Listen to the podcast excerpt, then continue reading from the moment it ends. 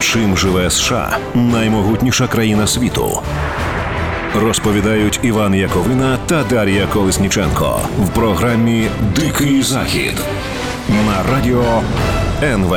Здравствуйте, дамы и господа. Меня зовут Иван Яковина. В студии со мной Дарья Колесниченко. Здравствуй, Даша. Привіт, Іван, та привіт слухачам. Э, Программа «Дикий Запад» снова в полном составе. Я вернулся из Соединенных Штатов Америки, э, с чем себя и поздравляю в первую очередь, потому что в Америке, как выяснилось, нет нормального кофе, а кофе я очень люблю, и наконец-то я напился нормального, хорошего, вкусного кофе. Давай, Іван, розповідай. Я знаю, що ти там вакцинувався. Це найголовніша тема. Насправді, і всім цікаво, як тобі це вдалося там зробити. Да, на самом деле ничего сложного нет. Э, Я это сделал в Вашингтоне, я записался на специальном сайте, дал там адрес гостиницы, в которой я живу, пришел э, с... э, Там надо отметить, э, отметиться, где именно ты живешь, и вот по, так сказать, по месту жительства приходишь в любую аптеку, там есть такая сеть CVS аптечная. Я пришел в эту аптеку, какой-то парень из Сомали, сомалиец, э, фармацевт, э, сделал мне вакцину Джонсона и Джонсона, хотя можно было и любую другую вакцину, например, Pfizer, но э, ради Pfizer мне пришлось бы еще раз туда ехать, я решил, что лучше один раз Джонсоном и Джонсоном уколоться, и все. И, в общем, мне это сделали буквально за 5 минут, все, без проблем. Після того, як тебе вакцинували, були якісь в тебе там побічні ефекти, реакції? У меня был очень странный побочный эффект. У меня где-то два часа а, был очень сильный насморк. Просто водопадом лилось у меня из носа. Прошло два часа, и немножко я чувств- почувствовал слабость на эти два часа. Потом прошло все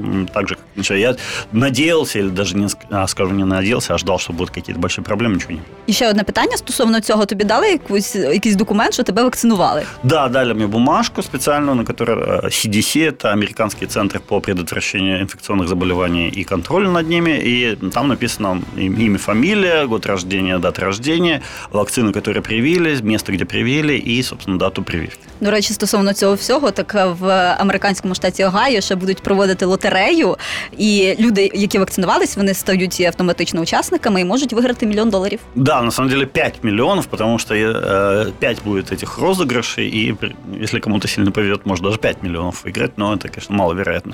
В, э, я вот делал прививку в Вашингтоне, а в Нью-Йорке, э, я знаю, дают билет э, в музеи разные при вакцинации. А, кстати, вакцинироваться в Нью-Йорке можно даже на некоторых станциях метро, прям стоят такие небольшие как бы палатки, где вакцинацию проводят. И там дают в некоторых местах недельный проездной на метро, а в Нью-Йорке, между прочим, это пару сотен долларов. Э, Так что многим людям есть э, смысл вакцинировать. Почему такая проблема возникла? Потому что все те, кто вакцинировались, уже вакцинировались, и новых привлечь людей очень тяжело. Ні, насправді це дуже класно, що влада займається тим і ось е, таким чином саме. Закликає людей вакцинуватися. Знаєш, якщо просто заклики не допомагають, а тут маєш якусь матеріальну вигоду. Да, я думаю, что если бы сейчас, например, в Украине, ну, не знаю, не по 100 долларов это многовато, но хотя бы давали э, каждому человеку по 500 гривен, кто вакцинировался, то это дало бы очень хороший эффект для украинской экономики, потому что а, ее э, экономику можно было бы быстро перезапустить и а, жить уже как раньше, жили без всяких проблем. Потому что с вакциной, конечно, совсем другая жизнь. Чувствуешь себя намного более э, безопасно и защищенно, что ничего не боишься там заразиться и так далее. Більше того, зараз навіть в країни ЄС ти можеш поїхати, якщо ти вакцинований. Да, да, да. То есть это, это боль- большие плюсы дают, конечно. Я считаю, что надеюсь, что а, у нас будет тоже как можно больше людей вакцинироваться. Как видите, у меня там рога не выросли, хвост не отпал, все на месте, и поэтому... Не мотував ніяк. Да, да, ни- ни- ни- никаких, никаких, э, вот только квакать не- начал по утрам. Шутка, Лякаю конечно, людей. Шутка, конечно, да. В Україні Джонсон і Джонсон немає, так що можна не, не боятися. Да, а, ну вот в Америке идет вакцинация, и там уже, да, разрешили не носить маску людям, тем, кто полностью вакцинировался. Я считаю, что это правильно.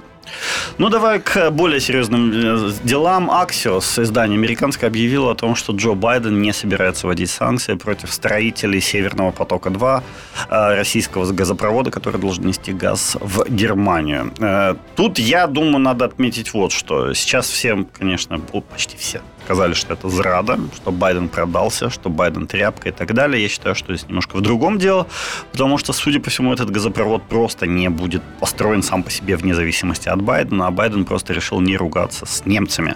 Э, Почему я говорю, что этот газопровод не будет построен? Потому что э, сами строители говорили, что до сентября они не смогут возобновить его строительство. В сентябре в Германии пройдут выборы в Бундестаг. Ожидается, что на этих выборах победят зеленая партия, экологическая. А эта партия выступает категори- категорически против строительства этого газопровода. Ну, всі ж розуміють, що насправді цей е, північний потік 2 це взагалі не про поставки газу і так далі. Що це тупо про геополітику, абсолютно 100%. Да, э, поэтому я думаю, что тут вот этот геополитический проект будет ну, подкручен. Я думаю, я подозреваю, что его даже если и построят, то запустят только тогда, когда Владимир Путин перестанет быть президентом России. Но посмотрим, конечно, мы сейчас не можем заранее говорить. Э, Я думаю, знаешь, очень много будет зависеть от э, того, что случится в начале июня. Если помнишь, в начале июня должны состоять... э, Байден обязан по американским законам принять новые санкции против России. Вот от того, какими будут эти санкции, я думаю, мы сможем понять, действительно ли Байден продался а, значит, Кремлю за краюху газа, либо что-то там еще, а, либо он ведет себя все-таки нормально и адекватно. Вот по этим санкциям я предлагаю всем, конечно, дождаться этих санкций, ну и потом делать уже выводы. Так, це рішення критикують не тільки в Україні е, щодо нев- невведення тих санкцій, а й в самих США, наприклад, в Конгресі. І демократи, і республіканці заявили про те, що це дуже велика помилка. І, наприклад, ось голова сенатського комітету із закордонних справ його звати Боб Мендес е, заявив, що завданням Вашингтона має бути. Все зробленим для того, щоб зірвати це будівництво в будь-якому разі. А ще заступник голови комітету Сенату у закордонних справах, це представник республіканської партії Джим Ріш його звати. Він сказав, що е, невведення санкцій це взагалі насправді подарунок Путіну. Ну, так и есть. На самом деле, э, это правда. Это могут воспринимать сейчас в России как свою победу. Но еще раз скажу, а, между пиаром, между, так сказать, заявлениями и реальными делами есть большая разница. Вот когда, и если этот газопровод будет построен, тогда, это, как говорится, и поговорим. Но а, я вот сейчас в Вашингтоне, кстати, беседовал с некоторыми людьми, политологами, специалистами по международным отношениям, и все в один голос говорят, что сейчас у Байдена очень толковая внешнеполитическая команда, и что так просто этих людей обдурить не получится, что они знают, что делают, и знают, как добиться своих целей. Э, Посмотрим, будем надеяться на это. Э, Я все-таки думаю, я пока не стал бы э, паниковать, но даже если этот газопровод все-таки будет достроен, сейчас, конечно, надо украинской власти думать, как быть в этом случае, потому что исключать это, к сожалению, нельзя. І Україні, і Польщі це буде дуже великий удар. Да, совершенно верно. Я думаю, надо об этом, конечно, обязательно думать. Ну, давай сейчас сделаем короткую паузу. В следующей части обсудим э, встречу между э, Блинкиным и Лавровым, которая состоялась в Рейкьявике. Чим живе США наймогутніша країна світу?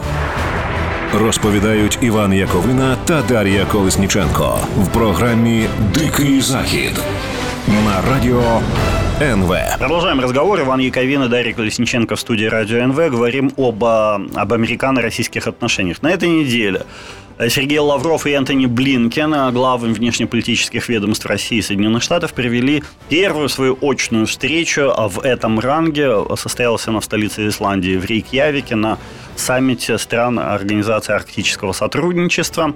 Э, Там они поговорили о том, как сказал э, Лавров, как разгребать многочисленные завалы в наших отношениях. Это была почти цитата прямая из Лаврова. Э, Надо сказать, все практически э, наблюдатели отметили то, что э, разговор был вежливый От Лаврова, видимо, ожидали, что он начнется кидаться какашками, как он это обычно делает. Но- Обзиватися дебілами. да, да, да. Ну, я это имею в виду. Но эм, вежливый, но в то же время очень жесткий. Блинкин э, сам, сам потом рассказал, что в числе прочего интересовался состоянием здоровья Алексея Навального, интере- э, интересовался, зачем Россия сгоняет войска на границу с Украиной и многими другими вещами, которые для российской дипломатии являются болезненными и неприятными темами для обсуждения. Е, Також е, щодо того, як в Росії вводять ну не санкції, а називають ін- іноземними агентами, так Радіо Свободу, Голос Америки, там Медуза ще по- потрапила під це. Да. Так само вони це обговорювали. Ну, но главное, конечно, «Голос Америки» и «Радио Свобода». Почему? Потому что это американские государственные организации. Американцы, конечно, переживают за то, что им не дают работать нормально. Сейчас, кстати, «Голос Америки», насколько- или, подожди, или, или «Радио Свобода», вот кто-то из них, или те и другие переезжают из Москвы, вообще вынуждены переезжать в Киев из-за того, что в э, России им просто не дают работать, прямо как в советские времена. Ну вже до того все йде, що взагалі там ні- ніяких не буде іноземних змі зовсім, судячи по Да, всьому. да, да. Там сейчас перед э, выборами в э, Государственную Думу, которая состоится в сентябре, идет тотальная зачистка. Но что интересно э, на этой встрече между Лавровым и Блинкиным, как мне кажется, они э, опять же вот такой интересный момент. Они э, подтвердили, что сейчас Соединенные Штаты являются недружественной для России страной, потому что Россия создала список недружественных стран, говорили, что там туда попадет и Украина, и Эстония, бог знает кто еще, а туда, оказывается, попало только Соединенные Штаты и Чехия внезапно. Ось я коли побачила новину, я знаєш, бачу, там Росія оголосила список недружніх країн. Я думаю, відкрию, побачу там Україну зараз. Да. А ні, нема тільки дві да, країни, да, на жаль. Да. Ну, а самое интересное еще в этой ситуации, что я думаю, обсуждался вопрос функционирования у них э, американского посольства в Москве, потому что россияне запретили американцам нанимать местный персонал, то есть россиян, а также граждан третьих стран для работы в американском посольстве, после чего американское посольство прекратило сразу же выдачу виз россиянам. Очень многие россияне пришли в ярость от этого, что, как, как ты понимаешь, в Соединенные Штаты ездят не самые обычные люди, а такие, как бы, у кого есть хоть какие-то деньги, и эти люди стали возмущаться своими действиями своей власти, то есть Владимира Путина, и стали предъявлять претензии МИДу российскому. И МИД российский сказал, ну ладно, хоть вы и не дружественная страна, мы вам разрешим нанимать людей э, в свое посольство. Американцы сказали, отлично, но выдачу виз не возобновили. Слухай, тобі не здається, що ці дії Росії це от поступове повернення до совка, такого, де буде залізна стіна, і люди взагалі перестануть їздити за кордон. Реально. Нет, я думаю, до, до этого не дойдет. Знаешь почему? Потому что Владимиру Путину как раз очень выгодно, чтобы все смутьяны, буяны, все люди, которые э, выступают против его власти, поскорее свалили из России. Для него это выгодно. То есть он не будет никого из этих людей держать. Ну, Навального, например, тоже пытались всеми силами удержать за пределами России. Ему угрожали, что мы тебя посадим, если ты вернешься. Он вернулся, его посадили. Но, в общем-то, конечно, Путин бы предпочел, чтобы Навальный просто оставался за границей. Я так розумію, по після цієї зустрічі почали вже з'являтися новини про те, що зустріч Путіна і Байдена може відбутися вже найближчими тижнями. Да, вот это как раз самый интересный момент, как мне кажется. Знаешь почему? Потому что вот эти санкции тоже должны появиться в начале июня, то есть первый, первая как бы часть этих санкций была в начале марта, и, соответственно, вторая часть должна появиться в начале июня. Если на начало июня же придется встреча Байдена и Путина, то ну, как бы я не очень понимаю, это будет одновременно, что ли, санкции вводиться с этой встречи, или как? А, или сначала санкции, потом встреча, или сначала встреча, или санкції будуть по итогам встречи. Ми Ось, от этого не знаємо. Я думаю, що е, скорше всього буде після зустрічі рішення прийматися щодо санкцій. Тобто Байден поговорить з Путіним і потім вже зрозуміє, які там настрої. І може він думає, що йому вдасться його в чомусь переконати і там якось знаєш посадити трохи на місце, щоб він спокоївся. Ну да, я думаю, скажем так, скорее всего, Байден предложит, давай-ка мы встретимся а, и после, по итогам встречи мы эти санкции либо ведем, либо нет. И Путин скажет, ну, скорее всего, да, да, да, давай. Потому что если Путин скажет, нет, не хочу встречаться вот в ближайшие две недели, ну, Байден ведет санкции, и все. На этом как бы письмо. Ну, тоді вже нема про що говорити, да, просто да, навіть да. на зустрічі буде. То есть, наверное, мы с тобой вот сейчас пришли к выводу о том, что действительно сначала они встретятся, а потом будет какое-то решение о санкциях. Соответственно, встретиться они должны, ну, как минимум, как максимум в первой части июня. Вот так от я би предположив. Ну, наскільки я пам'ятаю, то у Байдена е, якраз десь на на червень запланований тур по Європою. Вот, вот, да, може бути. Тому десь раз. його, напевно, туди і запихають. Я думаю, яке слово підібрати так запхають Путіна туди десь. Да, вполне, вполне вероятно. В общем, будем ждать развития этой истории. Но тем временем у нас в Америке Гейтс, Гейтс, Гейтс. А, то два Гейтса даже, ну, не знаю, с какого начнем. Давай из Мета все-таки, а потім перейдемо до Біла. Хорошо, Мэтт Гейтс, конгрессмен от республиканской партии, похожий на злого какого-то мультперсонажа. Э, у него начались очень серьезные проблемы, потому что его подельник, его Wingman, как его называют в Америке, то есть второй пилот, э, Джоэл Гринберг, то есть человек, с которым он, они, так сказать, вместе, выражаясь неполиткорректно, ходили по бабам, начал давать показания. І показання це довольно печально. Я, я б сказала, що проблеми у Гейтса насправді вже давно почались, там місяці два назад, але да. зараз вони отримали, знаєш, так вони отримали трохи ще більш яскравий е, яскравий і більш, скажімо так, такий, е, так, і швидше за все, що в нього його політична кар'єра таки дійсно закінчиться, тому що Грінберг, ось цей він визнав себе винним у торгівлі неповнолітніми з метою сексуальної експлуатації і погодився співпрацювати з федеральною прокуратурою у розслідуванні, яке направлено проти Гейтса. Ну что ж, е, будем е, Давай мы эту тему еще более подробно обсудим в следующей части. Сейчас у нас короткий перерыв, но мы вам обещаем вернемся к обоим Гейтсам и к первому, и ко второму. Чим живе США наймогутніша країна світу? Розповідають Іван Яковина та Дар'я Колесніченко в програмі Дикий Захід на радіо НВ. В ефірі Радіо НВ говоримо про те, що відбувається в Америці у колишнього соратника Дональда Трампа, конгресмена Мета Гейтса. Далі е, ми про нього вже говорили в минулих передачах. Йдуть проблеми. Його подільник, такий змутний його справ е, Джоел Грінберг, його звати, визнав себе винним і почав давати покази проти показання проти Гейтса у прокуратурі. Він підписав, я так розумію, угоду з прокурорами, і прізвище, до речі, треба сказати, Гейтса поки що не згадувалося у тих всіх документах, які він під- підписував. Але наслідки для конгресмена, судячи по всьому, можуть бути дуже сумні, тому що наскільки я розумію, то ура, якщо, якщо е, Грінберг це і так не буде свідчити проти Гейтса, то самому Грінбергу світить дуже багато років тюрми. Да, на самом деле, э, я вот как раз когда был в Америке, вся эта история развивалась, там а, говорили о том, что а, показания Гринберга, вообще сделку со следствием Гринбергу позволили заключить только в том случае, если он начал реальные давать показания. И не только показания, но еще и документы, подтверждающие эти показания против кого-то, обладающего властью или кого-то более важного, чем сам этот Гринберг. Соответственно, речь в данном контексте может быть, конечно, только о Мэтте Гейтсе, и поэтому, скорее всего, у нашего товарища Мэтта очень-очень серьезные проблемы. В чем его обвиняют? Его обвиняют в, э, ну, в том, что он спал с несовершеннолетними, снабжал их кокаином, платил им за кокаином и экстази, по-моему, платил им за секс, то есть занимался проституцией, и перевозил их через границы штатов, а это по американским законам ну, чуть ли не торговля людьми, и вообще очень печальная история. В результате Мэтт Гейтс, скорее всего, да, он лишится и статуса конгрессмена, и политической Так. карьеры, все у него будет не очень хорошо в І за ближайшее даними видання Daily Beast, воно називається у Гейтса можуть початися проблеми, тому що Грінберг це він звинуватить Гейтса у тому, що він платив принаймні як мінімум 15 жінкам за секс. І у ЗМІ вже навіть з'явилося в цьому ж самому виданні е, ім'я одна із тих жінок, які мали сексуальні стосунки з Гейтсом. Її звати Меган Залонка. Вона інстаграмщиця, скажімо так. Ну, людина без особої особливої якоїсь там професії, скажімо так. І з нею Гейтс нібито навіть уклав угоду, згідно з якою їй платили за секс.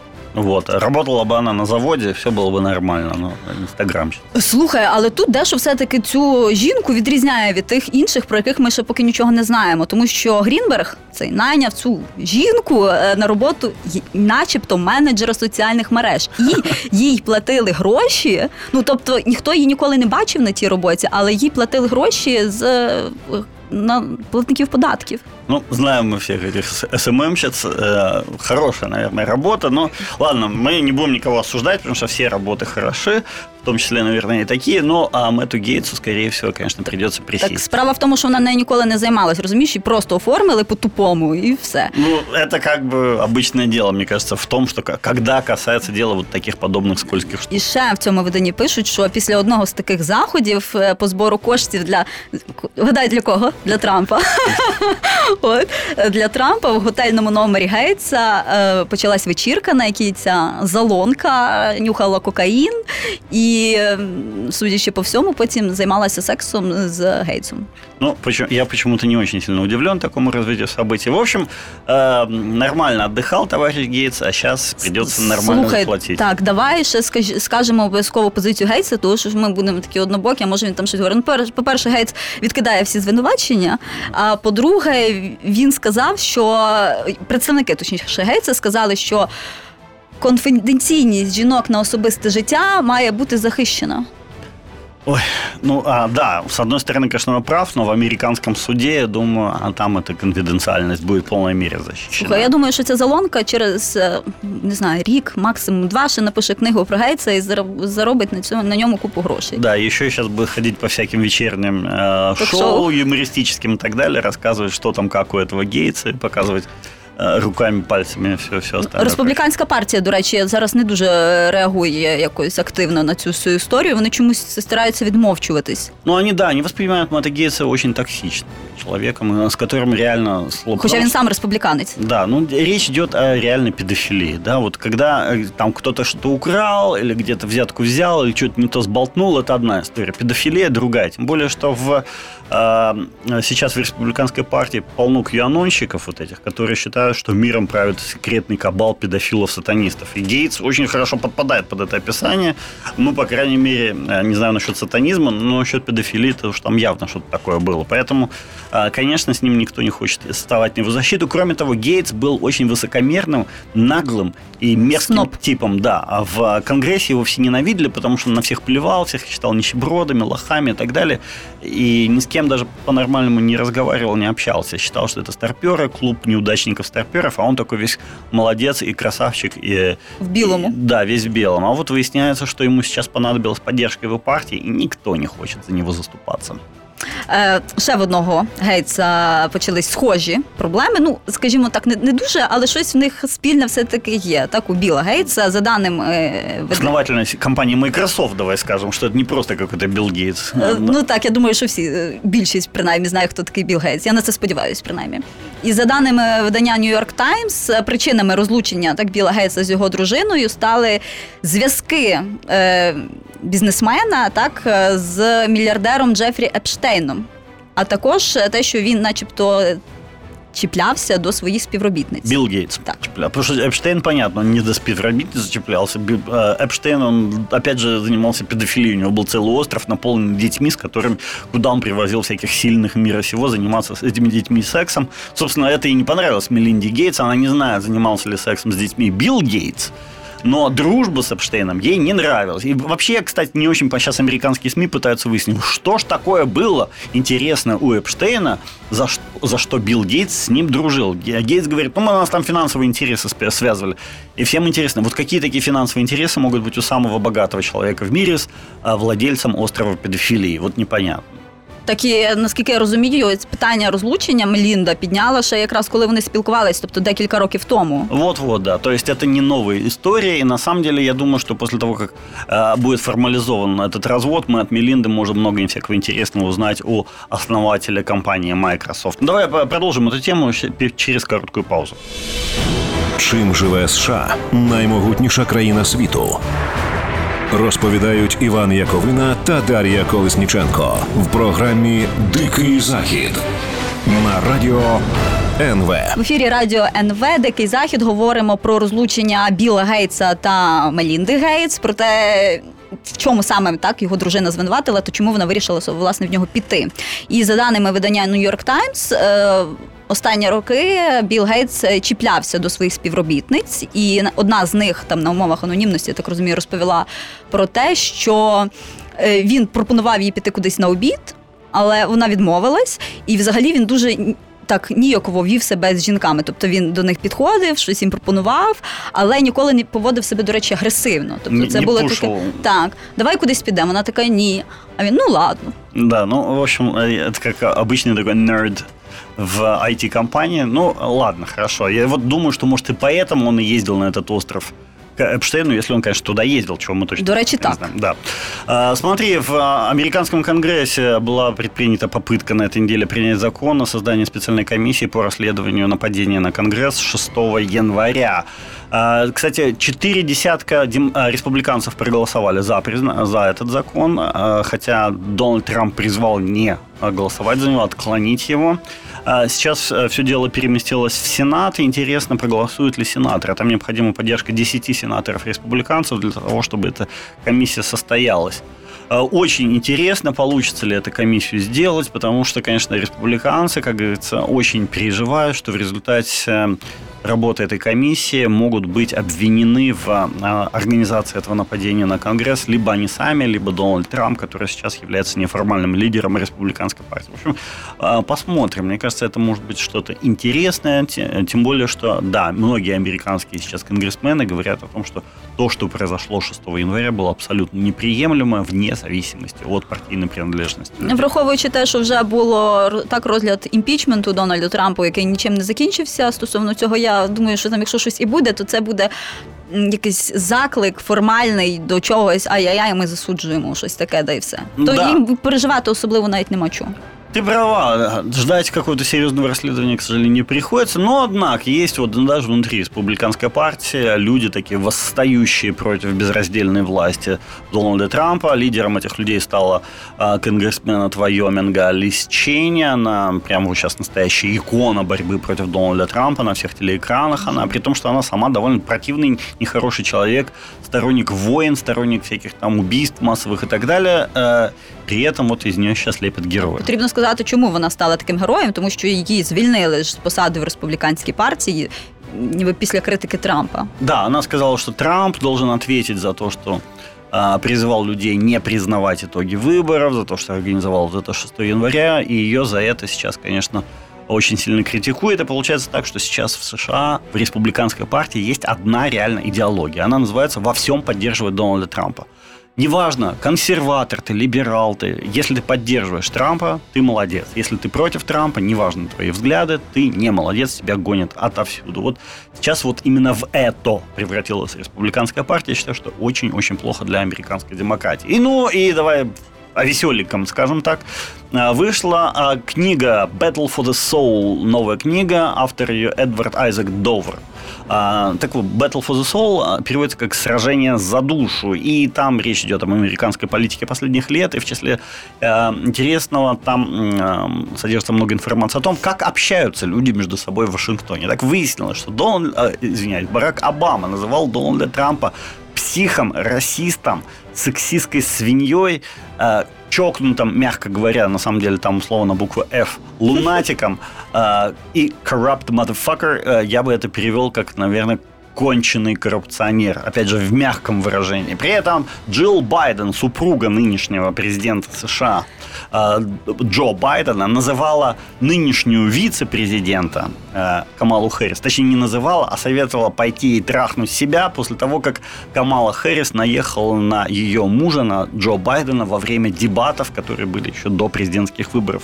В общем, э, как говорится, порядок э, и любовь царят в американской политической элите. На самом деле, они, конечно, везде, наверное, в любой, я думаю, политической элите люди там особо не стесняются в выражениях, называют друг друга так и сяк. Но вообще мне приятно было узнать, что, оказывается, господин Обама так крепко матерится и много всякого нехорошего говорил о, о нынешнем, вернее, о бывшем уже о президенте Дональде Трампе. Слухай, а мені ще сподобалось, як Джил Байден заступається за Байдена, наприклад. Ну, в общем, да. Как бы она как не жена своего мужа, да, не дает ее в обиду. Но а, тут как бы понятно, что отношения между Байденом, а, президентом, и Хэрис, вице-президентом, не очень радужные, потому что, помнишь, как он ее недавно кинул на решение проблемы иммиграции, так, так, так. где Камала, конечно, жидко облажалась, ничего у нее не получилось, э, все над ней смеются, ничего она сделать не может. в общем, из-за того, что сейчас Камала Хэрис по приказу Байдена занялась проблемами иммиграции, ее а, шансы на